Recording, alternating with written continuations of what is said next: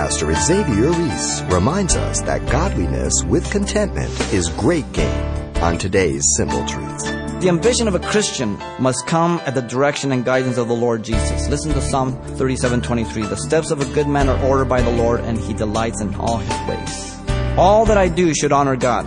First Corinthians ten thirty-one says, therefore, whether you eat or drink, whatever you do, do to the glory of God. The most basic things, eat or drink to the glory of God. What about everything else?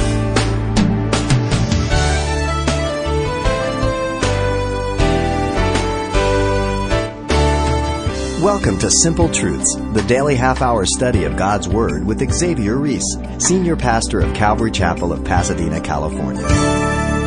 Most commonly today, people think of a prophet as any person who foretells the future. While the gift of prophecy certainly includes the ability to see the future, the simple truth is a prophet is far more than that. A prophet is basically a spokesman for God, whether it be foretelling the future or foretelling concerning the present. But in the case of God speaking to Baruch, ascribed to Jeremiah, we find elements of both foretelling and forthtelling. God was dealing with the overambitious Baruch, who was distressed at Babylon's overthrow of Jerusalem. But God assured him with the future prediction of a victorious Israel, the very same assurance given to Jeremiah previously as well. Let's join Pastor Xavier getting this intriguing study underway. Jeremiah chapter forty-five, verse one through five, and the message is entitled, Is Ambition Wrong? It's characterized, first of all, by the faithful words of Jeremiah to Baruch in verse one. Secondly, by the foolish words of Baruch in verse two and three. And then thirdly, the faithful words of God to Baruch in verse four and five. Notice first, God had a personal word to Baruch through Jeremiah. The name Jeremiah, as you know, means whom God has appointed. And now God had appointed him to speak directly to Baruch from Yahweh. A personal word. Baruch is called the son of Neriah. He was of the upper echelons of society, a scribe, in fact. And he had become Jeremiah's secretary, his amanuensis, if you will, now. Now, the prophet Jeremiah, according to Yahweh, called Baruch to write these words in chapter thirty-six, verse four, at the instructions of Jeremiah. In other words, God spoke to Jeremiah, Jeremiah spoke the words to Baruch, and all the words the Lord spoke to him, he wrote down. That is the order which it was written. Again, the date is very important. Whenever God gives us a date, we need to be careful to note it. The text says it was in the fourth year of Jehoiakim, the son of Josiah, the king of Judah. six oh five B C is the date. The date marks the first year of Nebuchadnezzar, king of Babylon's reign. This began the time of the Gentiles. The dream that God gave to Nebuchadnezzar in Daniel two and Daniel seven. God had now begun to deal with the Gentile world and would continue to do so until the end of the tribulation. The head of gold, the arms and chest of silver, the belly of brass, the legs of iron. Then you have the church age, and you have the ten-nation confederacy of iron and clay, the rule of the Antichrist, the tribulation and great tribulation. Crucial date. Notice, secondly, we have the foolish words of Baruch in verse two and three. First of all, in verse two, the Lord addresses Baruch. The one speaking to Baruch is marked by a twofold identity. Mark it well. The first is the name Lord. And whenever the word Lord is in all capital letters, you know that it means the name Yahweh, the covenant name of God, that with his people. Notice the second is the title, the God of Israel, Elohim, the creator, the God who is the only God, the one who made everything, the one who is the ruler and sovereign Lord over the nation of Israel. In fact, Israel means God prevails or governed by God. Jacob's name, surplanter, self-centered, self-sufficient, was changed to Israel. God prevails, governed by God. Notice the Lord, the God of Israel, was about to speak personally to Baruch. God is able to speak to you personally. People always have a tendency to look to men to tell them what to do. If you've ever talked to us here, we always turn you back to God. Unless I can point you clearly in Scripture where it's a direct command, if it's something personal for direction, I commit you back to God. God will speak to you personally. Yahweh said, to you, to you, Baruch. Yahweh was about to speak to Baruch about a very important issue of his life. The Lord addresses Baruch about his complaining against Yahweh, using Baruch's own words. Now, we've seen it through Isaiah and Jeremiah how God uses people's words to nail them. Yahweh says, you said, woe is me now. Baruch was having feelings of despair and feeling sorry for himself. Looking around at the circumstance was being overwhelmed. Baruch had been sent by Jeremiah, as you know, to read the scroll that he had written at the dictation of Jeremiah in the Lord's house. Since Jeremiah was banned from the temple, he couldn't go in. And when the princes in chapter thirty-six, verse sixteen heard it, they said, we're going to tell the king. Uh-oh. They asked him, how did you write these words? And he says, well, you know, Jeremiah proclaimed them, and I wrote them down in a book with ink. And then the princes in verse nineteen told Baruch that he and Jeremiah should hide themselves and not let anyone know where they are. He knows he's in trouble now. Now, the fear is legitimate. The circumstance is a real one. So we don't want to uh, be critical against him or mock him, because we would be fearful also. And God doesn't get on him for that. He gets on him for what he said. Yahweh said, you said, for the Lord has added grief to my sorrow. Baruch was blaming Yahweh for adding to his grief or anguish, and sorrow meaning pain. How often God gets the bum blame for everything, even from believers. We know that he, does, he gets it from the non-believer. As if things were not bad enough with Babylon outside the walls, now the princes and the king are out to kill him and Jeremiah. So it's a real scenario. And there's a legitimate reason for fear and despair, but it's his attitude and his perspective that God is pointing out. Yahweh said, you said, I fainted in my sighing, and I find no rest. So Baruch was accusing Yahweh of unfaithfulness in that he said he fainted or was weary in his sighing or groaning. In other words, Baruch had focused so much on his situation and his own person that he did not depend on Yahweh or have full confidence in him. You see, Baruch had come to the same place where Jeremiah had come to earlier, and God told him this: if you have run with the footmen and they have wearied you, then how can you contend with horses? And if in the land of peace in which you trusted they wearied you, then how will you do in the floodplains of the Jordan? Jeremiah twelve five. In other words, they couldn't do it apart from trusting God. If you can't hack it now, then what's going to happen when it really gets tough? You can't do it on your own. You're a bad source. You're not all sufficient. You have to look to me. Remember that the king Jehoiakim had burned the scroll on the fire, and he had commanded the arrest of Baruch and Jeremiah, but the Lord hit them both. And without doubt, it was a time of anxiety and uneasiness. In chapter thirty-six, verse twenty-six. God's word is permanent, so as you know, Jeremiah dictated the words again and added many others. Uh, his word would come to pass. How easy it is to allow the situation to dictate my perspective and my actions. Now, God does not exclude common sense. If um, you're washing dishes and your uh, main source of water bursts and there's water flushing all over the place, um, don't pray. Just go turn the water off. Okay? So let's not exclude common sense. But I have to be careful. The psalmist in Psalm seventy-three became envious at the wicked. As he looked around and saw them prospering, seeing they had no trouble, their children were healthy and wealthy, and uh, their animals didn't have miscarriages and all kinds of stuff. And he says, you know, I've cleansed my hands in innocency, in vain. But then in verse eighteen it says, until I went into the sanctuary of God. When he went to pray to God, he obtained the proper perspective. Listen to his words. Thus my heart was grieved, and I was vexed in my mind. I was so foolish and ignorant. I was like a beast before you, speaking to God. Nevertheless, I am continually with you. You hold me by my right hand. You will guide me with your counsel, and afterwards receive me to glory. Whom have I in heaven but you? And there is none upon earth that I desire besides you.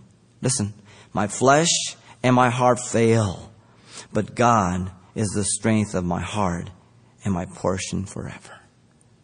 I must always turn back to God to get the proper perspective. Because if I don't, I'll allow the situation to set the agenda for my life. And how many Christians make decisions based on situations, on emotions and feelings, and they become self-sufficient, and they become those in trouble. Oh, how easy it is for us to feel sorry for ourselves and our situations. All of us. Whining to God and telling everybody about how bad we have it. Yet at times, we are in the situation by our own doing, our lifestyle, be it in the past or the present. Always blaming their situation or God or others for their lifestyle. At other times, God has us in the situation to teach us some things and to reveal our heart. He already knows our heart. He wants me to know my heart. Moses put it this way to the children of Israel in um, Deuteronomy eight two. And you shall remember that the Lord your God led you all the way these forty years in the wilderness to humble you and to test you, to know what was in your heart, whether you would keep his commandments or not. You see, turning up the heat reveals the cracks in my life. That's what the furnace does. Oh, I'm good, I'm strong, I can do that. Oh, really? Let's put you in the fire. Oh, oh, oh. Put you up against the light. Oh, crackpot. Hmm. First Peter one, six through seven says, in this you greatly rejoice, though now for a little while, if need be. A little while, not forever, if need be. It's needful. You have been grieved by various trials, that the genuineness of your faith, being much more precious than gold that perishes, though it is tested by fire, may be found to the praise and honor and glory at the revelation of Jesus Christ. The things that you will cry and kick and threaten God about, if you will be obedient when you go through them, and you go through the waters, but you won't drown. You go through the fire, but you won't burn. Remember Isaiah? And when you get done, you would never take those things back. You wouldn't exchange them for all the money in the world, because they've made you less like you and more like Christ. And that's always good. How easy it is to blame or accuse God of being unjust, unfair, or even uncompassionate. Christians do it all the time. I talk with people, say, I, I don't understand why, why, why does God allow this, and why, you know, and I want to do this, and I, why does God, you know, and I, do you understand what you're saying? You're saying that you're more compassionate than God. You're saying that, that you have more love than God. Yet we are promised that he is a faithful creator, and that we are to commit ourselves to him as a faithful creator in our sufferings. First Peter four nineteen. A verse that I cling on to always. A very valuable verse in my life. First Corinthians ten thirteen. We are told that God will never allow us to be tested beyond our ability to endure, but with every testing shows a way of escape. Thank God for that verse. He's never failed. And I've gone through things just like you. Some things worse than you've ever gone through or ever will go through. And some of you have gone through things worse than I will ever go through. But the important thing is that I'm only going through what God wants me to go through. And I'm able to go through them because it's my custom-made course. So I don't compare myself to you, and neither should you compare yourself to me. These were the foolish words of Baruch. Foolish because he got his eyes on the situation, the circumstance. And if you walk too long down that road, you get sucked in. pretty soon you start acting on that perspective. Notice, lastly, we have the faithful words of God to Baruch. Notice first in verse four. Yahweh declared to Baruch that he is a just God by his plans to bring judgment on the nation. Jeremiah was the mediator. Jeremiah was to say, behold, what I have built, I will break down. And what I have planted, I will pluck up. That is the whole land.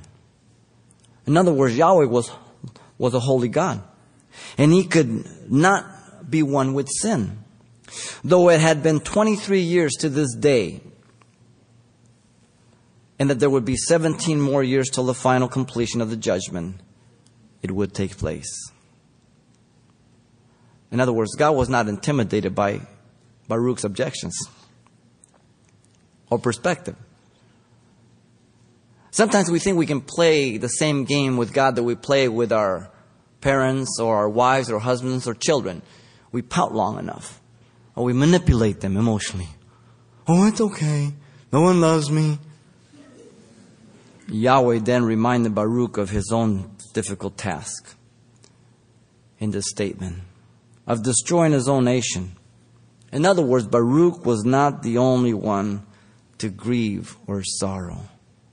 Listen to me. Listen to me well. If you and I have the capacity for pain, grief, and sorrow, and we are created in the image of God, then God possesses those capacities, those attributes of personality, to perfection. And therefore, He has a capacity to experience pain to its full capacity. Pretty heavy, huh? We experience it partially. He is perfect. These were His children. He created the nation.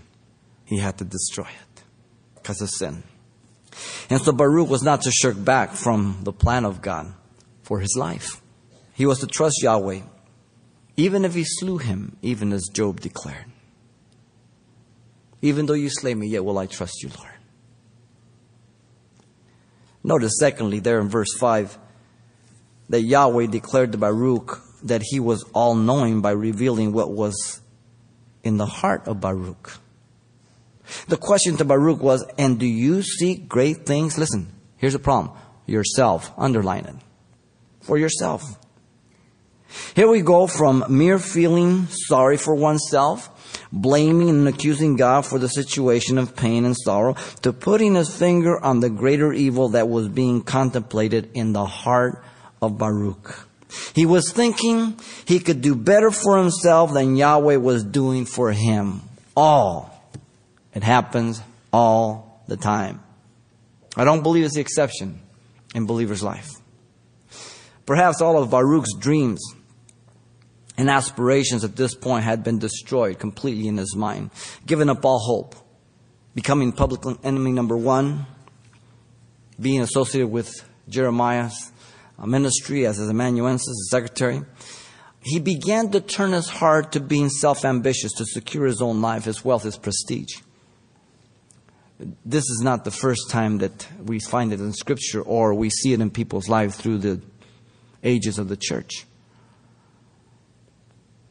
Sometimes people get tweaked and they get down the road and they think that God really has shortchanged them. It happens in pastors. It happens in, in churches and different things. And sometimes people get a little more greedy and they want a bigger piece of the pie. And, and, and there's dishonesty in the ministry or whatever it may be.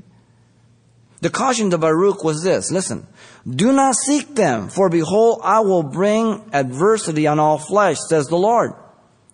Yahweh tells Baruch that none will escape who stand against him, and none of those things he pursues would be of any value or advantage. It's a great caution. It is flashing red lights all the way.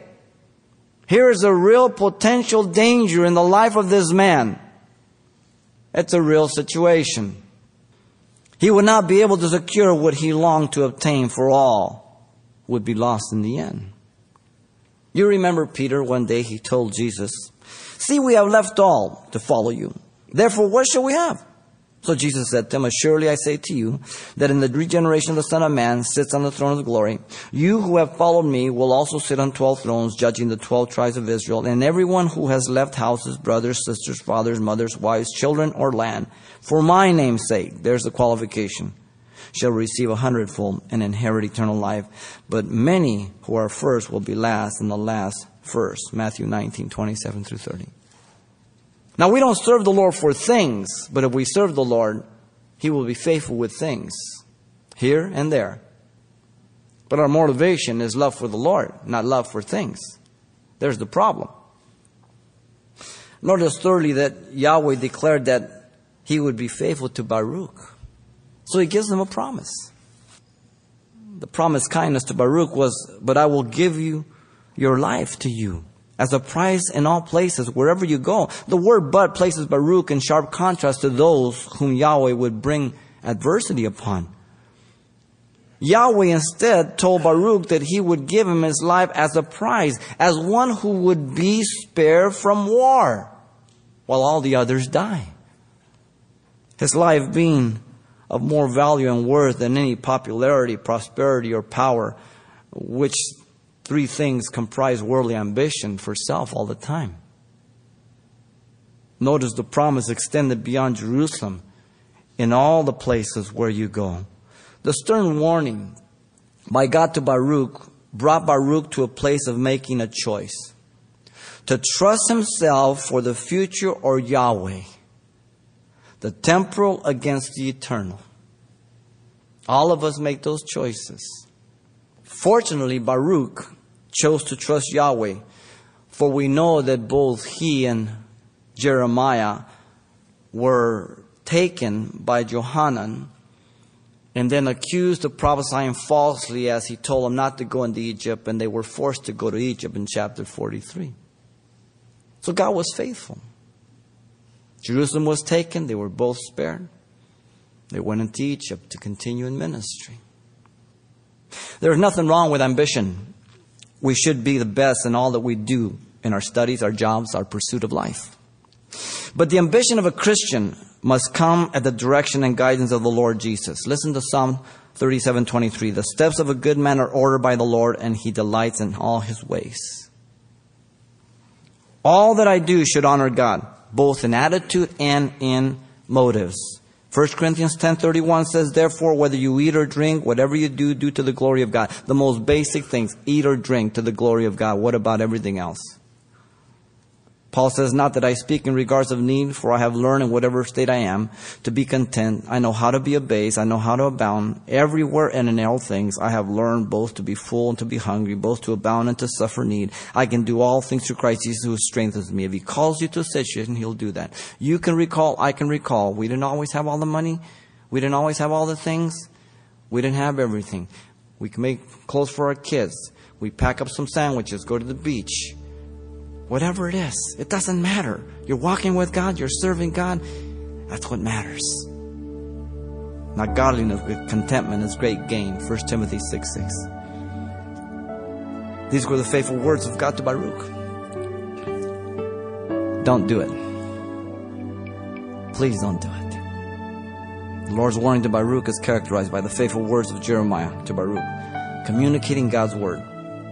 The foolish words of Baruch, complaining and accusing God, and the faithful words of God to Baruch, cautioning him against self-ambition.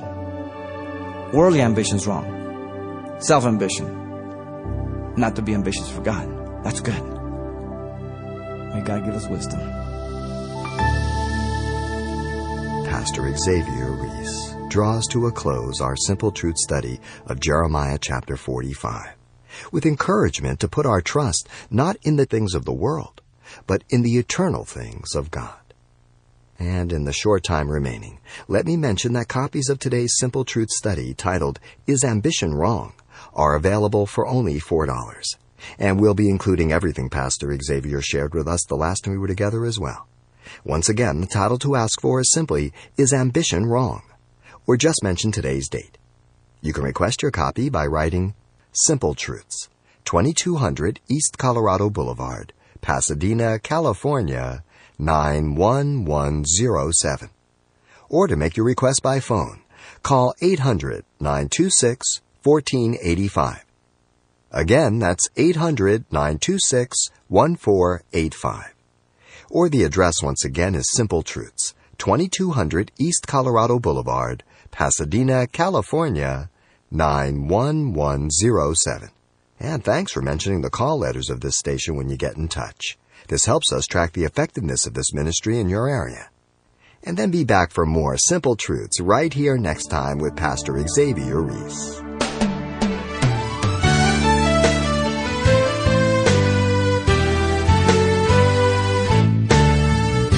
Simple Truths with Pastor Xavier Reese, a daily half-hour broadcast, is a radio ministry of Calvary Chapel of Pasadena, California. w w w dot calvary chapel pasadena dot com.